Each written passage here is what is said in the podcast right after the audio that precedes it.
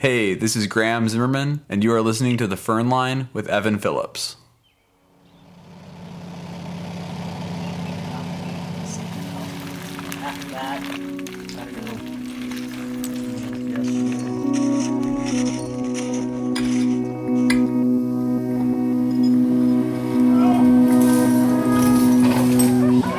Alaska, the highest concentration of big, remote mountains in North America.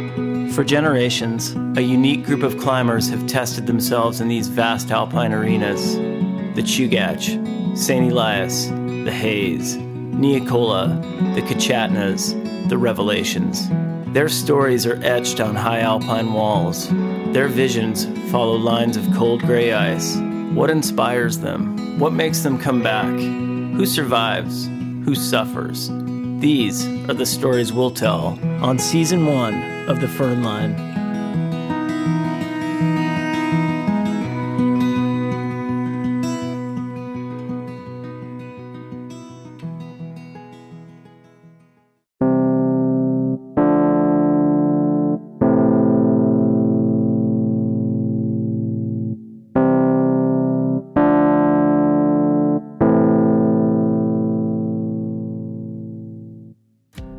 Friends, I'm Evan Phillips, and you're listening to The Firn Line, a podcast about the lives of mountain climbers.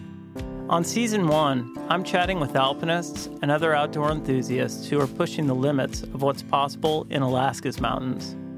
My goal is to have meaningful conversations with an extraordinary group of people, the folks who choose to live full value lifestyles in one of the most beautiful and wild regions on the planet. Well, hey, friends, it's great to be back with you today, and I couldn't be more stoked to share episode 9. Before we get started, I just want to remind listeners that if you enjoy what you hear on the Firn Line, please consider giving the show a review on iTunes or within your favorite podcast app. Reviews are a great way to let potential listeners know that the podcast is a quality listening experience. Other ways you can help support the show are by sharing episode links via social media or by simply telling someone. Word of mouth is the best way to get information out there, and it helps create the grassroots vibe I'm going for. So make sure you tell a friend. If you want to get in touch, you can send me an email at thefirnline at gmail.com. I get emails just about every week, and I have to say, I really enjoy connecting with each and every one of you. So please keep saying hello. All right. So, with that, it's time to grab your favorite beverage and get cozy on your couch or camp chair and settle in for this episode of The Firn Line.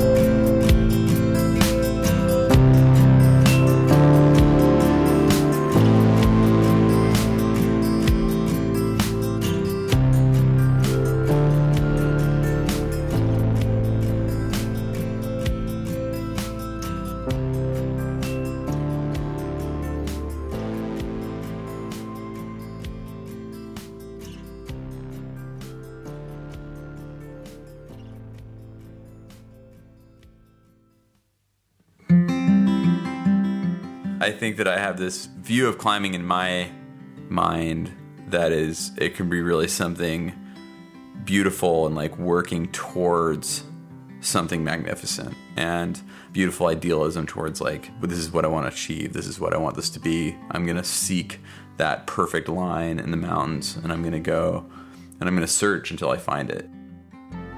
On today's episode, we'll get to know New Zealand born North American alpinist Graham Zimmerman. From a young age, Graham was inspired by the rugged peaks of the New Zealand Alps and later the Cascades of Washington and the Pacific Northwest.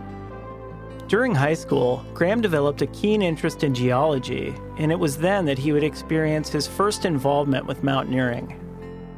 But it wasn't until he returned to New Zealand for university that climbing became the central force in his life. Since that time, Zimmerman has honed his craft, and over the last decade, he's pioneered a myriad of exploratory routes in Alaska, Patagonia, and most recently, the Karakoram. But for Graham, it's not just about climbing. Rather, it's about living an all encompassing lifestyle that combines exploration, creativity, and challenging alpinism. In Graham's world, getting to the top is one thing, but how you get there is everything. A few months ago, I sat down with Graham to talk about his climbing career and how his experiences in Alaska have shaped his trajectory in the mountains as well as his personal life. We started our conversation by talking about Graham's first Alaskan expedition to Kichatna Spire in 2008. It was in this harsh and unforgiving environment that crucial lessons were learned, and a lifelong search for the perfect line was born.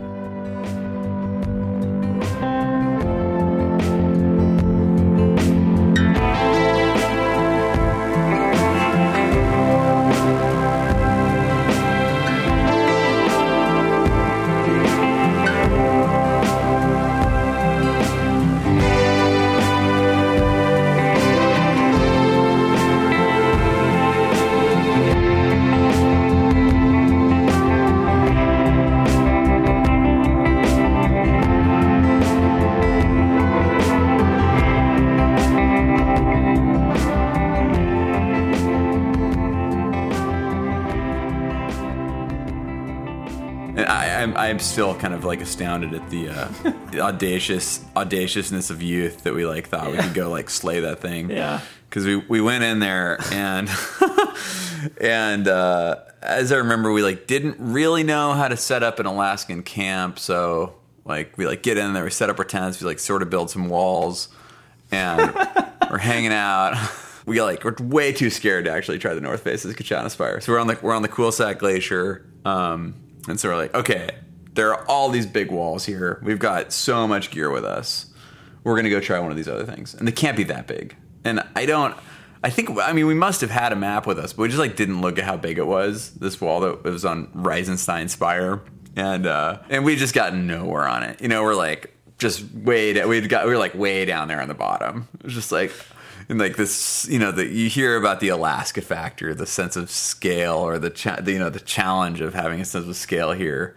And then later in the trip, you know, this big windstorm shows up, broke two of our tents. So eventually, we did try the uh, the the the whatever the North Face Couloir on on Kichatna Spire, which is the line which still hasn't been sent. Goes up a predominant couloir on the right hand side of the North Face, and then is cuts onto a wall that um, heads up what's kind of the, I guess, kind of the uh, west face of the tower, but it's like way inset behind in this couloir.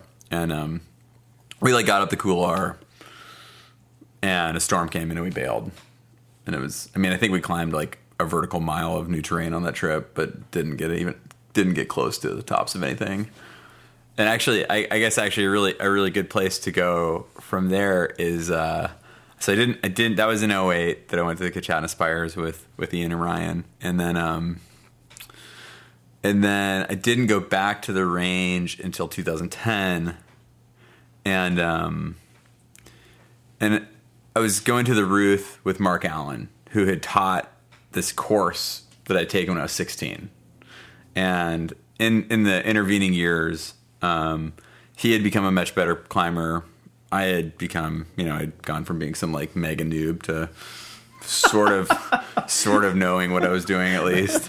yeah, dude and,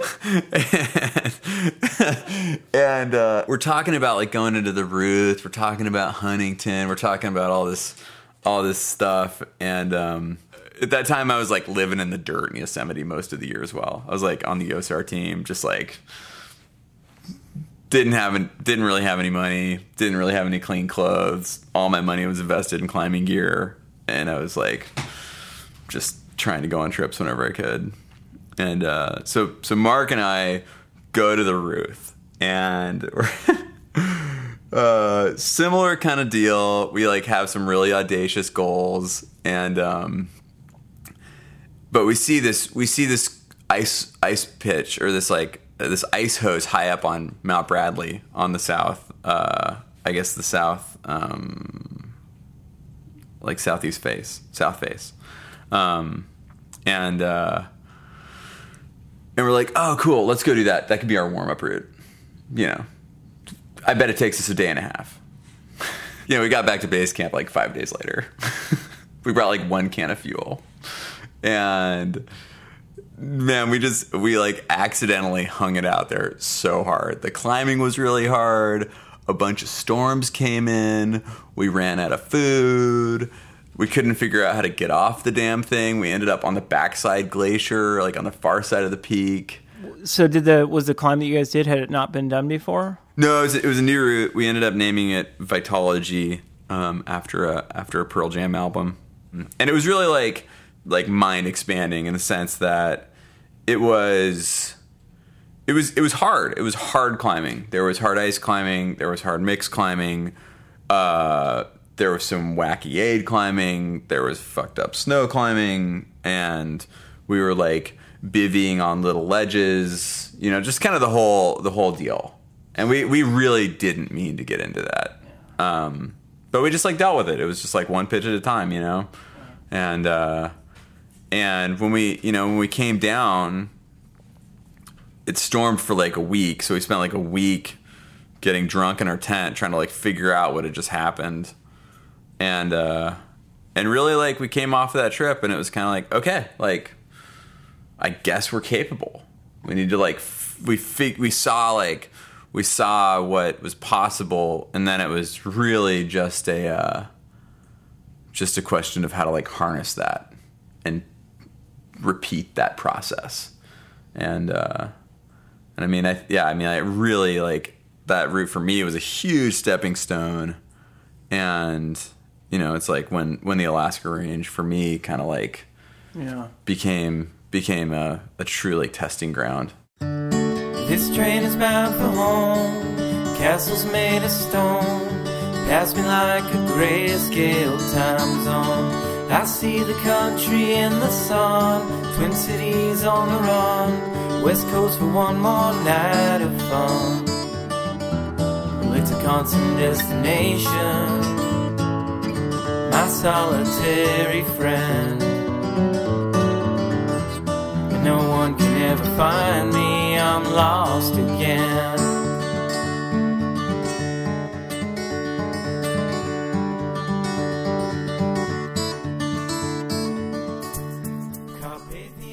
Building on his experiences in the Kichatnas and Mount Bradley, Graham continued developing his alpine skill set and worked toward constructing a life centered around alpine climbing.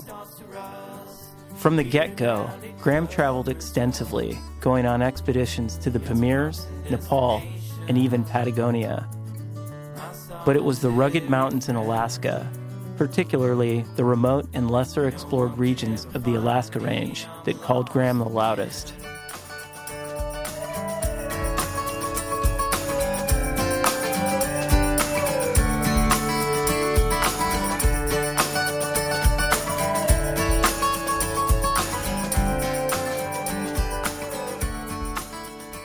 In the summer of 2011, Graham and his partner Mark Allen would fly into the Kahiltna Glacier, where they would then make a multi day traverse to the seldom visited Lacuna Glacier in search of the perfect line.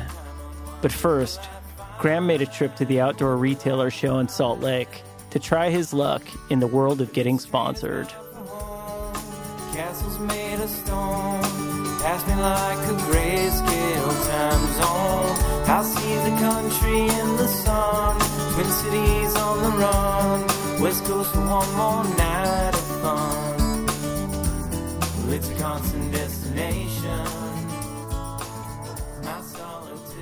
You know, like I didn't know how to do anything. I didn't know how to like set up meetings at a trade show or anything like that. I think I showed up just expecting people to like know who I was because I I had been on climbing.com. You know, Yeah.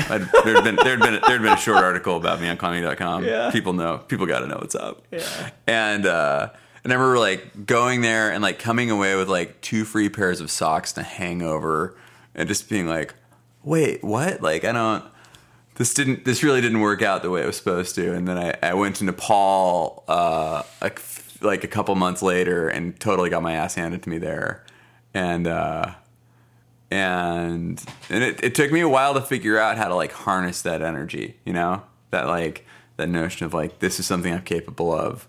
I'm gonna go and really you know do that. And i actually spent spent quite a bit of time like climbing, like kind of, kind of like harnessing like how to how to ice climb better, how to rock climb better, um, how to actually like make enough money to pay for expeditions like that. And I spent a bunch of time kind of working on my myself and my scene so that I was like better situated to deal with big expeditions, um, both like mentally, physically, financially, and uh, and set myself up so that so that I could try to kind of like repeat that that you know and like create create more routes like that. And uh, and it took a few years. It took a there were there were definitely some like failed attempts in there. Um, I spent some time in the Ruth Gorge with a dear friend, Joe Sambataro, who's now over at the Access Fund, and uh, and we just we got our butts kicked. I mean, the weather was bad. We like did some really cool hard climbing, but um, but like really kind of got our asses handed to us, and um, and then uh, it was in 2011. So I guess a year later, but I spent there was a lot of time in you know the whole year between those trips where. But in 2011, I um went to Mark and I went had seen some photos of this area that we had never really heard of called the Lacuna. Um, we'd been like, you know, surfing around the internet looking for photos of cool shit that hadn't been done, and uh, and found these photos of of the zone called the Lacuna, and um, which is just to the west of the Kahiltna, and and we decided to go in there and see see if we could climb some of these peaks that that hadn't hadn't been done before. So th- that's on the other side of Foraker.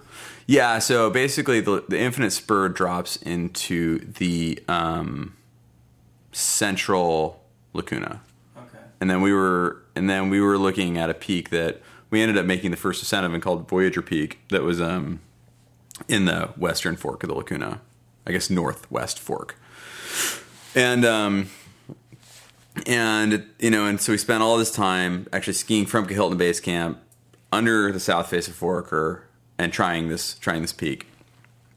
And eventually, after like a month of effort, we we sent the thing, and uh, we are pretty pretty fired up about it. It was pretty cool. It was like this really this deep sense of exploration and like diving into the unknown, figuring out like how to get over all this really challenging terrain. Are all these wacky ice falls and Yeah. passes and stuff to get through and uh and it was really it was this really exciting trip because this, because of that sense of exploration which is which is something that's kind of become more and more important to me is that idea of of uh, going places whether whether I know about that whether whether really I don't know like of course it's cooler when like nobody's been there but also like there's that sense of like just kind of not looking at the beta sometimes. I haven't done this up in alaska but i've done it a little bit elsewhere where you just kind of like go have an exploratory experience.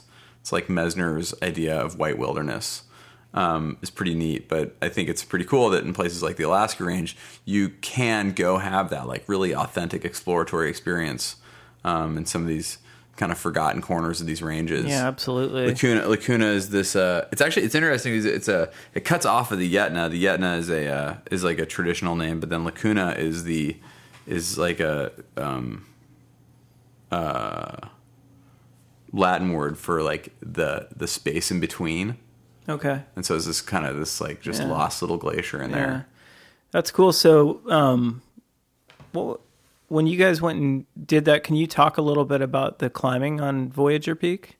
Yeah, talk, talk totally. about talk about that trip. Talk about that route, and maybe just that kind of that whole experience. We had seen it. We had seen a photo of it from a pilot on the internet. Yeah, so this guy, I think it was Jeff Fluger, had taken some photos and they're on the internet, and so we just kind of went chasing it down. It was this really interesting experience where, like, you know, you're in Kahiltna Base Camp, which is super busy. There's just, you know, you have tons of friends there. The planes are in and out all the time, and then you ski across the hill on the Glacier under Foraker, and you're just totally on your own. And uh, and it was just it's this really aesthetic peak um, and it took us three tries to get up the thing. As i remember when we first got in there the snow was really faceted. We were like climbing these steep ridges that were like crumbly rock covered in faceted snow. It was just terrible. Um, and we went and like came, like pulled out went in went and uh, I think we went and climbed the west buttress of, or the sorry the west ridge of Hunter while we like waited for the snow conditions to improve, and then um, and then we went back over. You know, I think that our first time going over into the northwest fork of the Lacuna, it took us like three or four days to get there. The second time, it took us like two days to get there, and we tried one of like the steep one of the steep buttresses on this on this face got really high on it actually got up to like the summit ridge but then a storm came in we had to bail. And in the end we ended up putting up a route on the peak that was a couloir that kind of went straight to the summit. It wasn't particularly hard but it was really like this cool sense of accomplishment of getting on top of this peak and like kind of seeing like seeing that process of like exploration of like digging in and like working really hard to get at something. And it wasn't really the complete experience that i feel like i was looking for of like also having it be this like technical peak that we really um that was like you know that that perfect like technical cool big mountain in this remote zone. But but from the top of voyager we looked south down the lacuna glacier and uh and we like saw it it was right there in front of us um like just what we were looking for. And we didn't know the name of it at the time. We were calling it the Mastodon because it had these like big tusks coming down at this this uh this um, west face of what ended up being uh, Mount Laurens. But it kind of like for I think for both Mark and I, it it was like, oh man, that's it. Remote in this zone is not very well known. This like big, steep, super cool piece of alpine real estate. Yeah, like nobody goes over there, huh? Uh, no, I think we're. I think we. I, I mean, I'm totally gonna. Somebody's gonna give me shit for this, but I think we were at least some of the first people to go over there into the northwest fork of the Lacuna. Yeah. which is crazy because it's right next to the Kahiltna Glacier. So, uh, I'm trying to just orient myself. I'll have to look at some maps and stuff when we're done doing the interview. But so Yeah. Voyager Peak is it is it its own peak or is it like a satellite peak of Foraker? I mean, it's a satellite peak of Foraker in the sense that like any of these peaks are satellite peaks.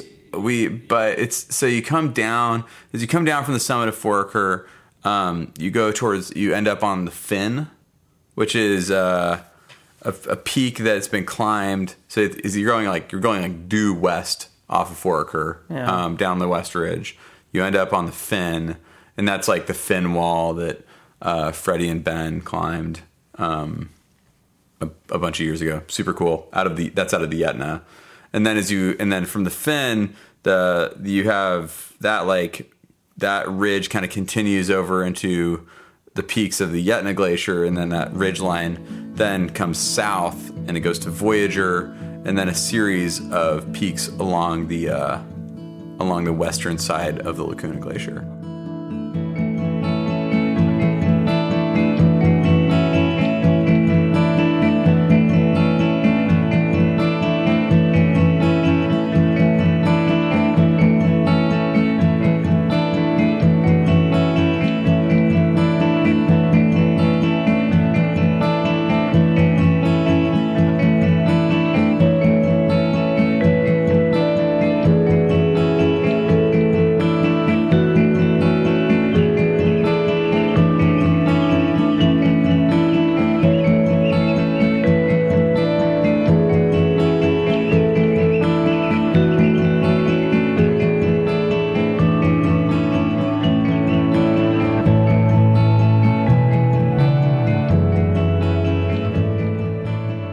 Inspired by their success on Voyager Peak and motivated by the plethora of unclimbed objectives in the Lacuna region, Graham and Mark plotted their return the following season. Of particular interest to the two climbers was the aesthetic line they'd spotted from the summit of Voyager, a route they had dubbed the Mastodon. But as luck would have it, a serious injury sustained ice climbing would keep Graham out of the mountains for the next year, challenging him psychologically and forcing him to process his ambitions in the mountains.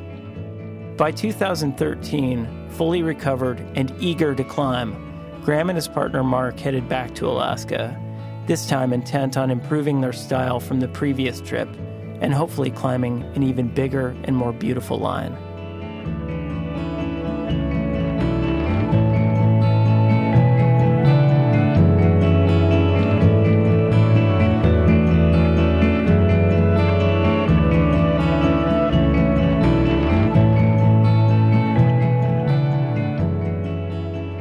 So Mark Allen and I climbed Voyager in 2000, 2011, and it was like this really cool kind of stepping stone towards like what what I what I saw as like my ideal in the mountains, kind of what I'd been seeking. And as we um you know, uh, so I was, talking about how on on summit of Voyager, we're like we've completed this goal, we've like gotten on top of this mountain. We're we're pretty psyched, and uh, and it was a pretty amazing experience to like just be like, what is what is that down to the south? What is that down valley? There's just this incredible mountain, and you know, of course, we have to like get down off of Voyager Peak. We have to ski back to the Kahiltna. There's we've still got a lot of work to do, but we like snapped a couple photos of this thing and then got to work like getting getting down off the mountain, getting getting home. Um, you know, making sure that making sure that we get home safely. And it was it was a couple months later that we kind of dove back into those photos and um, in uh, in 2013 I was, you know, I'd put Humpty Dumpty back together again and was um, like back to back to climbing well. And I went uh, with Mark once again, and we went to uh, we went to the southern section of the Lacuna, and so we we've like tried doing all this research. We haven't found out anything about this mountain. We're still calling it the Mastodon. And we like get on the plane with Paul Roderick from Talkeetna Air Taxis, and he's like, "We're like flying into the range," and he's like, "Oh yeah, you're talking about Mount Laurens." And we're like, "What?" Like, so it turned out that this dude Thomas Bubendorfer, who is a, a European climber, bone crusher in the Alps, had gone in, in and climbed the uh, the west face of this peak a long time ago. But we were going in to climb the east face of what we then knew was Mount Laurens. And so what ended up happening was um, Paul dropped us off in an area called the Ramparts, which is these like uh, this like little spine of mountains that sits between the Lacuna and the Kahiltna. Um, further down, and so he dropped us off in one of the Ramparts glaciers, and we left a cache of food there uh, at the landing site and then skied for two days up glacier to the cutoff point where you would go up to the east face of Laurens, or you know what we were calling the Mastodon.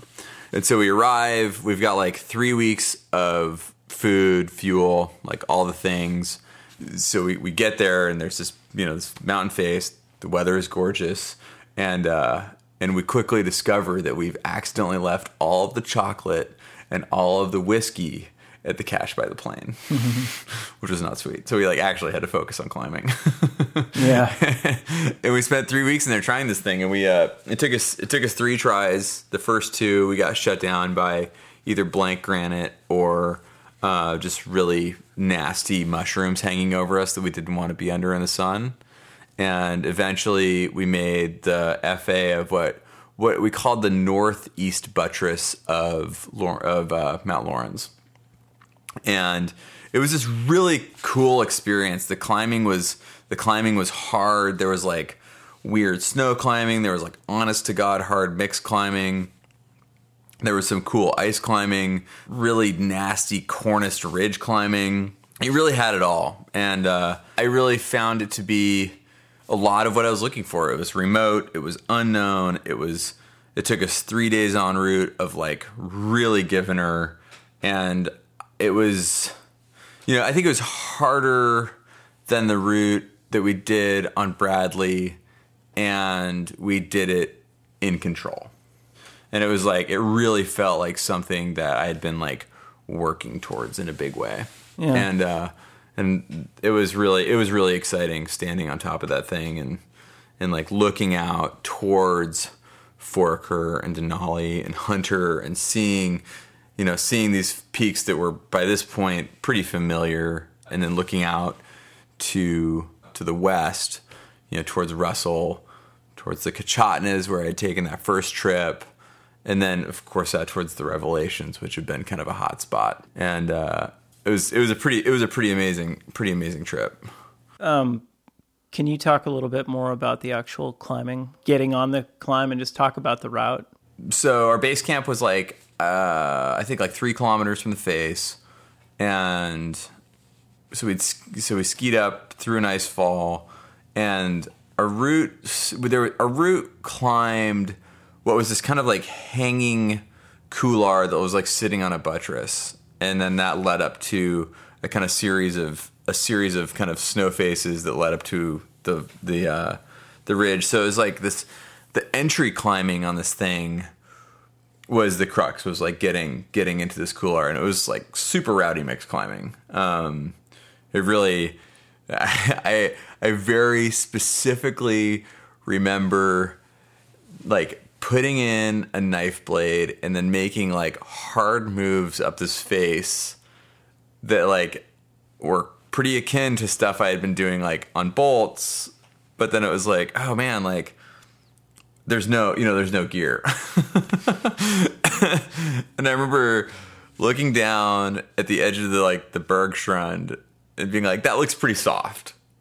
I bet i bet that wouldn't be the bad that bad. And then like down climbing. Like this is i don't think this is a good idea. And like you know standing there for like longer than i should have Of like oh man like shit what are we gonna do? And and uh eventually just like went back got involved found some gear, um, sent this first crux pitch, which was like right off the ground, and then it, and then that brought us into some like really cool ice climbing, and uh, like ice climbing with like little mi- little bits of mixed climbing, and then and then so this is this is all on the first day, and we follow up this kind of like this little couloir, and then it and then there was the section where we had to get across this rock buttress and onto this kind of snow arete.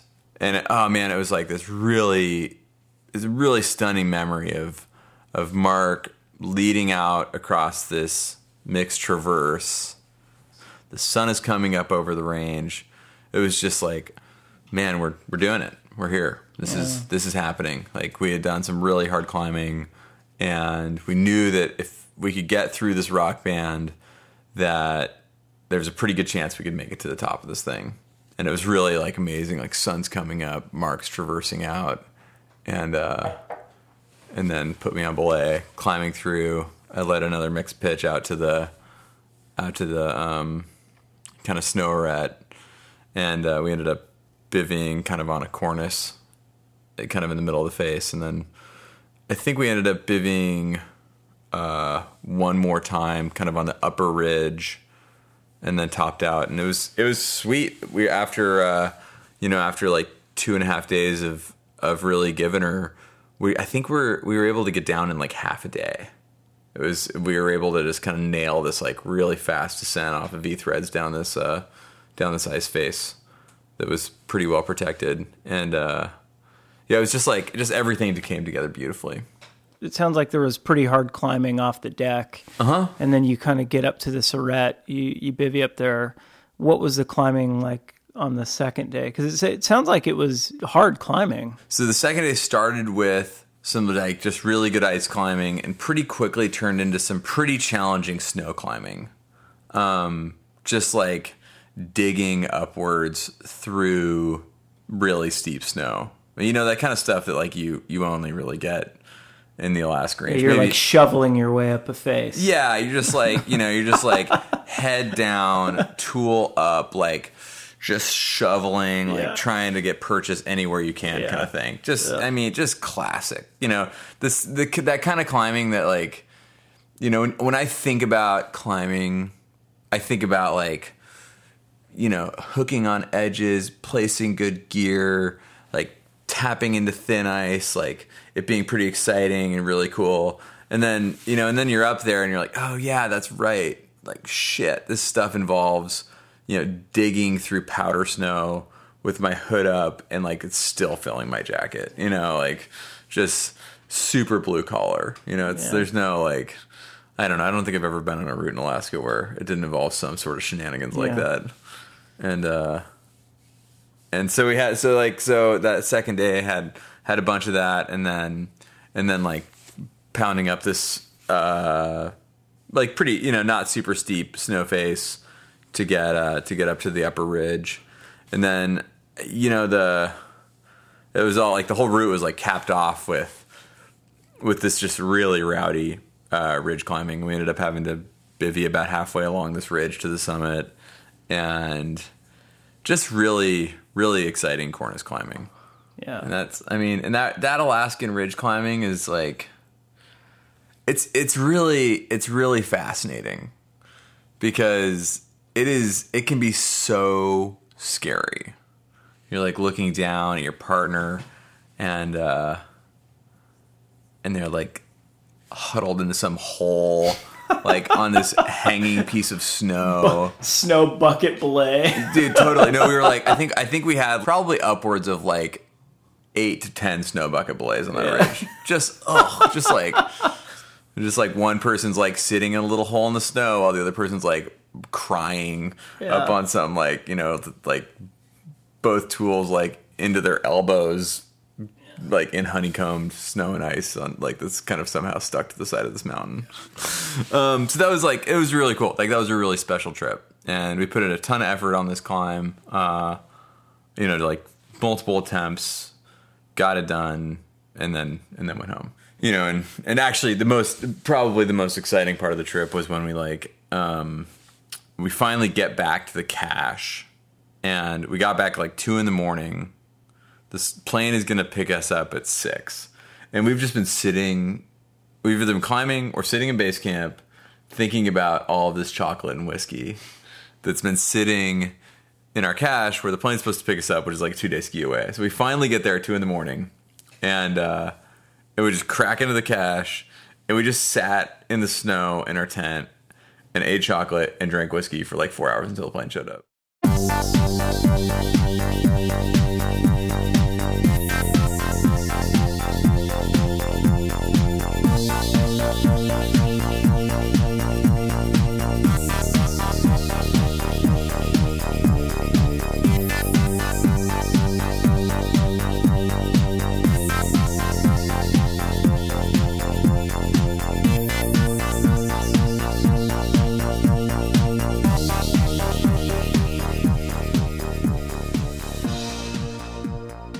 Any serious alpinist will reach a point in his or her career where they have to ask themselves, what's next?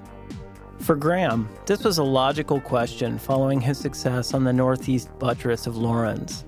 After all, the climb had been everything Graham had hoped for a remote and relatively unexplored region, a route, for the most part, that was free from objective hazards, steep technical climbing in a stunning and aesthetic position. But was it enough? Is it ever enough? This is the classic quandary for the alpinist, and a question Graham would have to answer for himself when he and his partner Chris Wright flew into the Wrangell St. Elias Mountains in 2016 to attempt the unclimbed west face of Celeno Peak.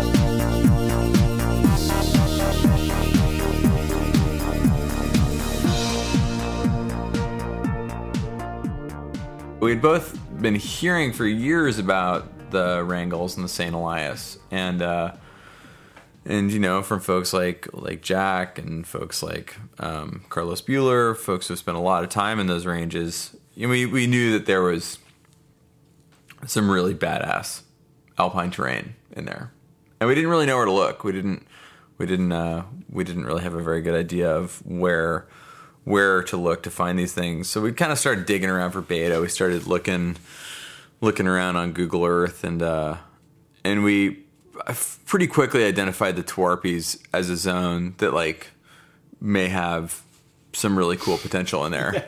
I mean, you see photos of these peaks and they're very steep and uh, really pretty and there are also a ton of seracs and stuff like that in there, Yeah. right? It's like you know, it's kind of one of the big. There's a, there's a lot of snow and a lot of ice in those ranges, and you know if you don't if you don't want to hang out under seracs, you got to look real carefully. And um, and it was pretty funny. We actually uh, we actually emailed Carlos saying like, hey, we like kind of have identified that this um, uh, west face of Celeno Peak looks kind of cool. Do you know anything about it? And I, it was like based on an interaction, he he definitely didn't tell us that he had tried it twice, but like it became pretty clear that it was like we had like found one of the things on one of like the old guys' lists, you know, and that's that's like one of our goals, right? I just got to figure out the ways to like get at their little like pocketbook of Oh, yeah. of uh, of climbs, and so we um so it was pretty clear that we had like identified one of one of Carlos's, and it turns out Charlie's, you know, the things that they had tried in the past and had you know potentially thought was kind of cool. And they had and so we ended up getting a photo of it and there's this really stunning rock buttress on the right hand side of the face that leads up to this really challenging looking ridge.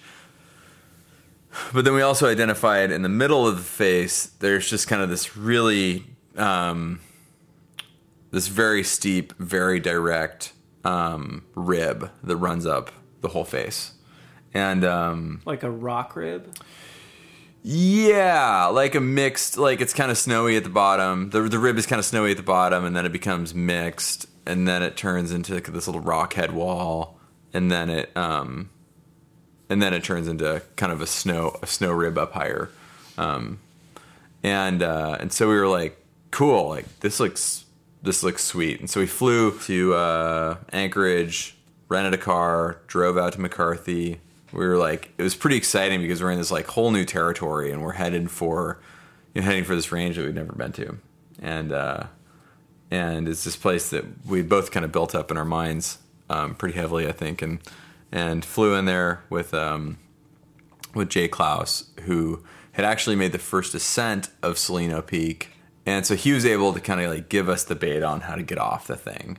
Um, and so we flew into the Canyon Creek Glacier, and you know there we are, like you know a few miles from this face, and it's just massive. And it's terrifying. And it's the Twaharpies are uh, named after the the harpies of Greek and Roman mythology, who are like these terrifying creatures that like eat the dead and are these generally just like very scary beasts and uh and and and Celeno was like the dark harpy, like the really nasty one. And I, I, I'm not, I'm not very good with Greek mythology, but it all seemed pretty daunting.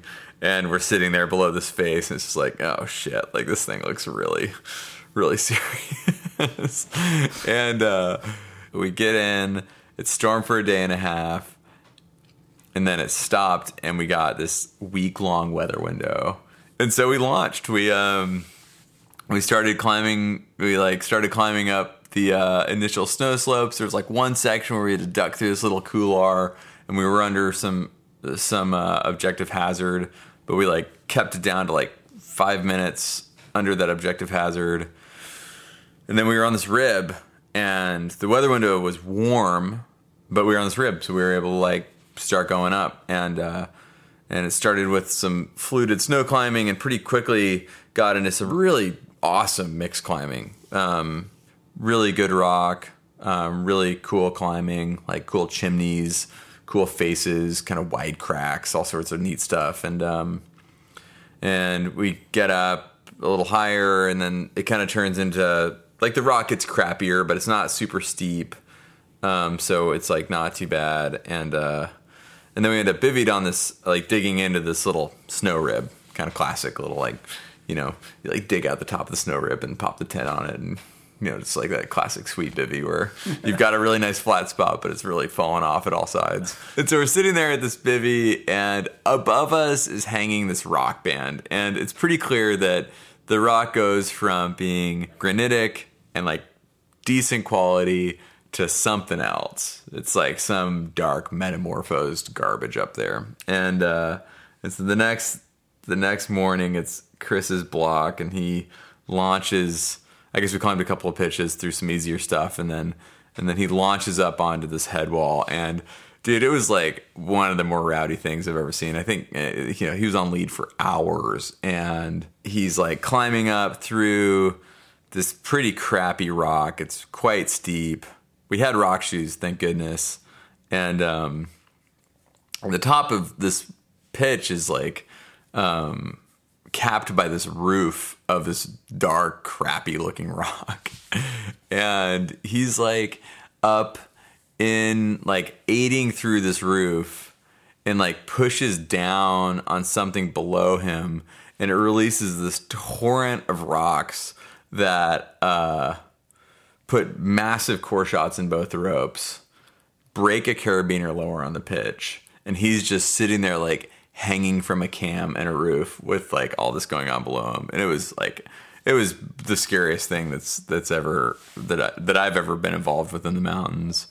But he like you know he pulls it together. We kind of like get him dialed so that the rope is pulled up past the core shots. He's tied in. Um, he makes like the final moves at the roof, builds an anchor. I get to him at the belay, and he's all beat up. I'm all like, I'm all terrified. we just sat there for like an hour, just like kind of wanting to go down, like, but just like, and we just had to like sit there and wait until one of us like tied in and started going uphill, and uh, and it was my block at that point, so. I like started leading, put on the rock shoes. At this point, it's like kind of middle of the day. It's hot um, and we're just looking for a place to bivy. You know, classic like one of the t- primary tactics that we've used up here in the past has been to bivy during the day. It's like the mountain is hot, stuff's moving around. It's a great time to be like hanging out in a sheltered place, and it also means you can carry a lighter sleeping bag because it's warmer. And so we're just looking for anywhere to bivy, and it's still like too steep. There's no we're like not really finding anything. And eventually a couple of pitches later i find this little this little perch that's like the size of a love seat.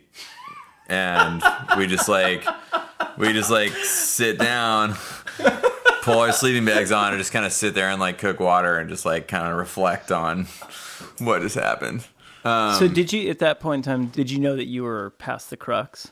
It was another it was another pitch or two of like really easy mix climbing, and we reached this like upper fin of snow and ice, and so we end up climbing up and we're like cruising through really like fast, uh, kind of neve, and then we end up having to kind of duck into some flutings that are leading upwards, leading up towards the summit plateau, and it just it got pretty it got pretty intense pretty fast. We ended up getting pushed under a serac, trying to climb really quickly. We like get out from underneath the serac, but then we're in we're like deep into these flutings. One of the kind of couloirs between the flutings ends, and we end up having to climb out onto like the kind of like big hanging mushrooms themselves and end up having to rappel out of a fluting into another gully system.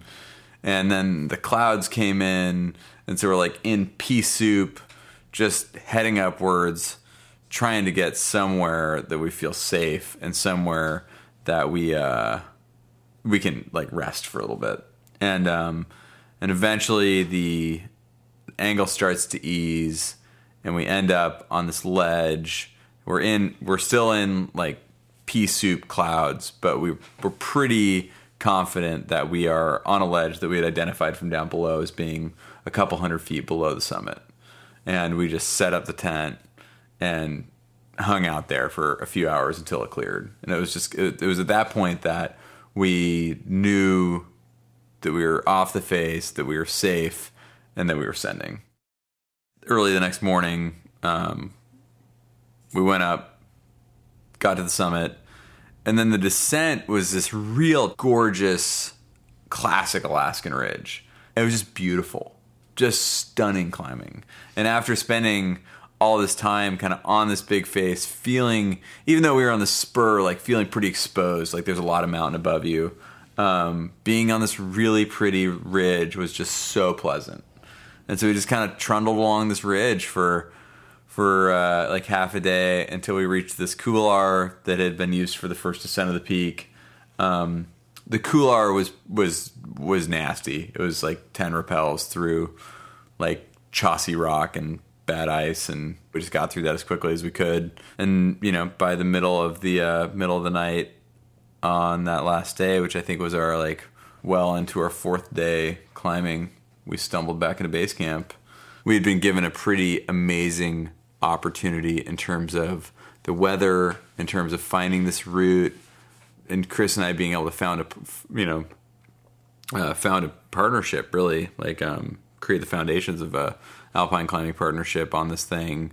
It was one of those you know climbs that really really pushed us hard Um, certainly had some dangerous climbing on it, but I don't know. We like we figured figured our way through it and kept a lot of it as safe as possible, and uh, it really felt like what I'm looking for. Something that's in a in a cool area is not super well known. That is really big. It was like a six thousand foot route, and has a bunch of really wild technical climbing on it. It's fairly safe, and uh, and then having the right conditions in which to climb it. It was pretty perfect.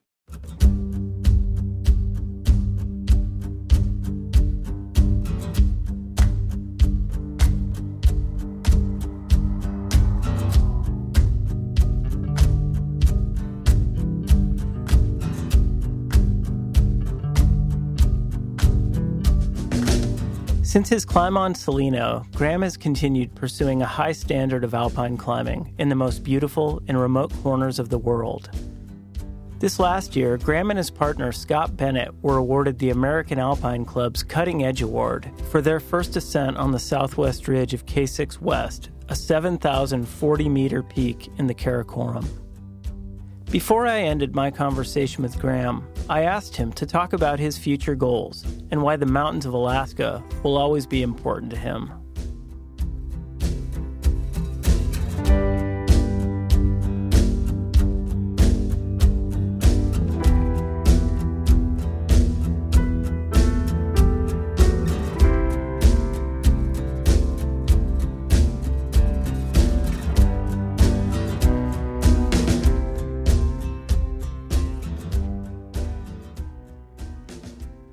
One you know like we talk about the things that like attract us in climbing and for me like the sense of exploration of finding unknown corners is like something i really like.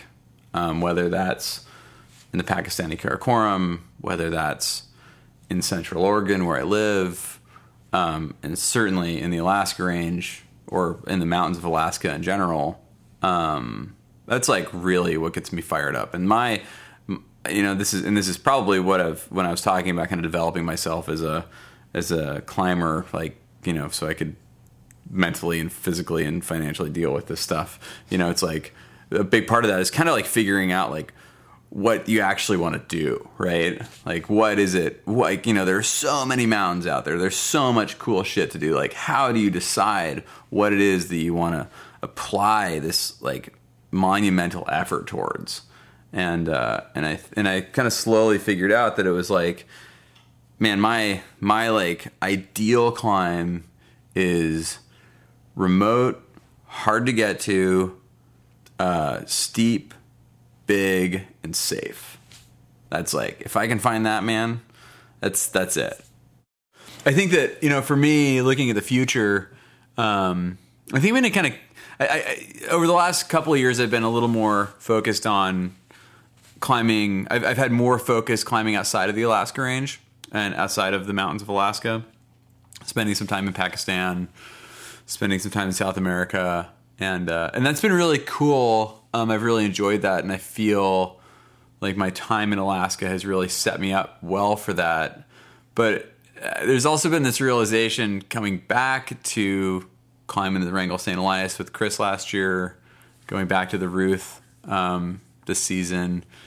That you know these mountains are like these mountains are as rad as they come. Just because they're a little closer to home, just because it's a you know a five hour flight from my home airport, it really has no like has no bearing on the fact that these mountains are incredibly badass and they're totally world class. Yeah. And it's it's just such a it's such a sweet reminder that oh yeah, you know, the mountains the mountains of Alaska that are just just, you know, in my own country on my same continent are really just as bad as they come.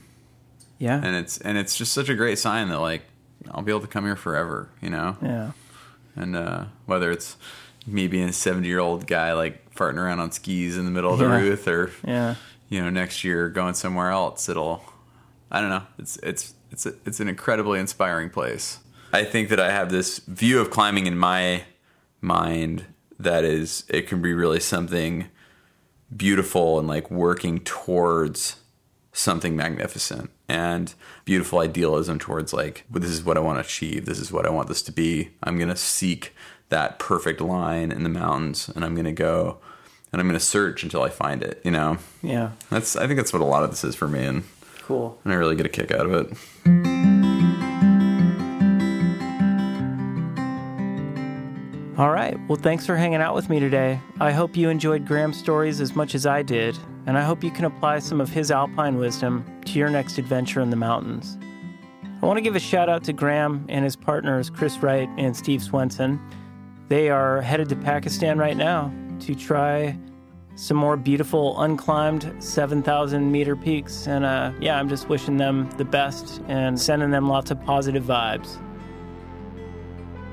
Don't forget to review the podcast on iTunes or within your podcast app. And don't forget to sign up on the Firn Line email list at thefirnline.com. And finally, if you enjoy the tunes you hear, you can check out more of my stuff on Spotify, Bandcamp, iTunes, or evanphillips.net. Until next time, I'm Evan Phillips, and this is The Firn Line.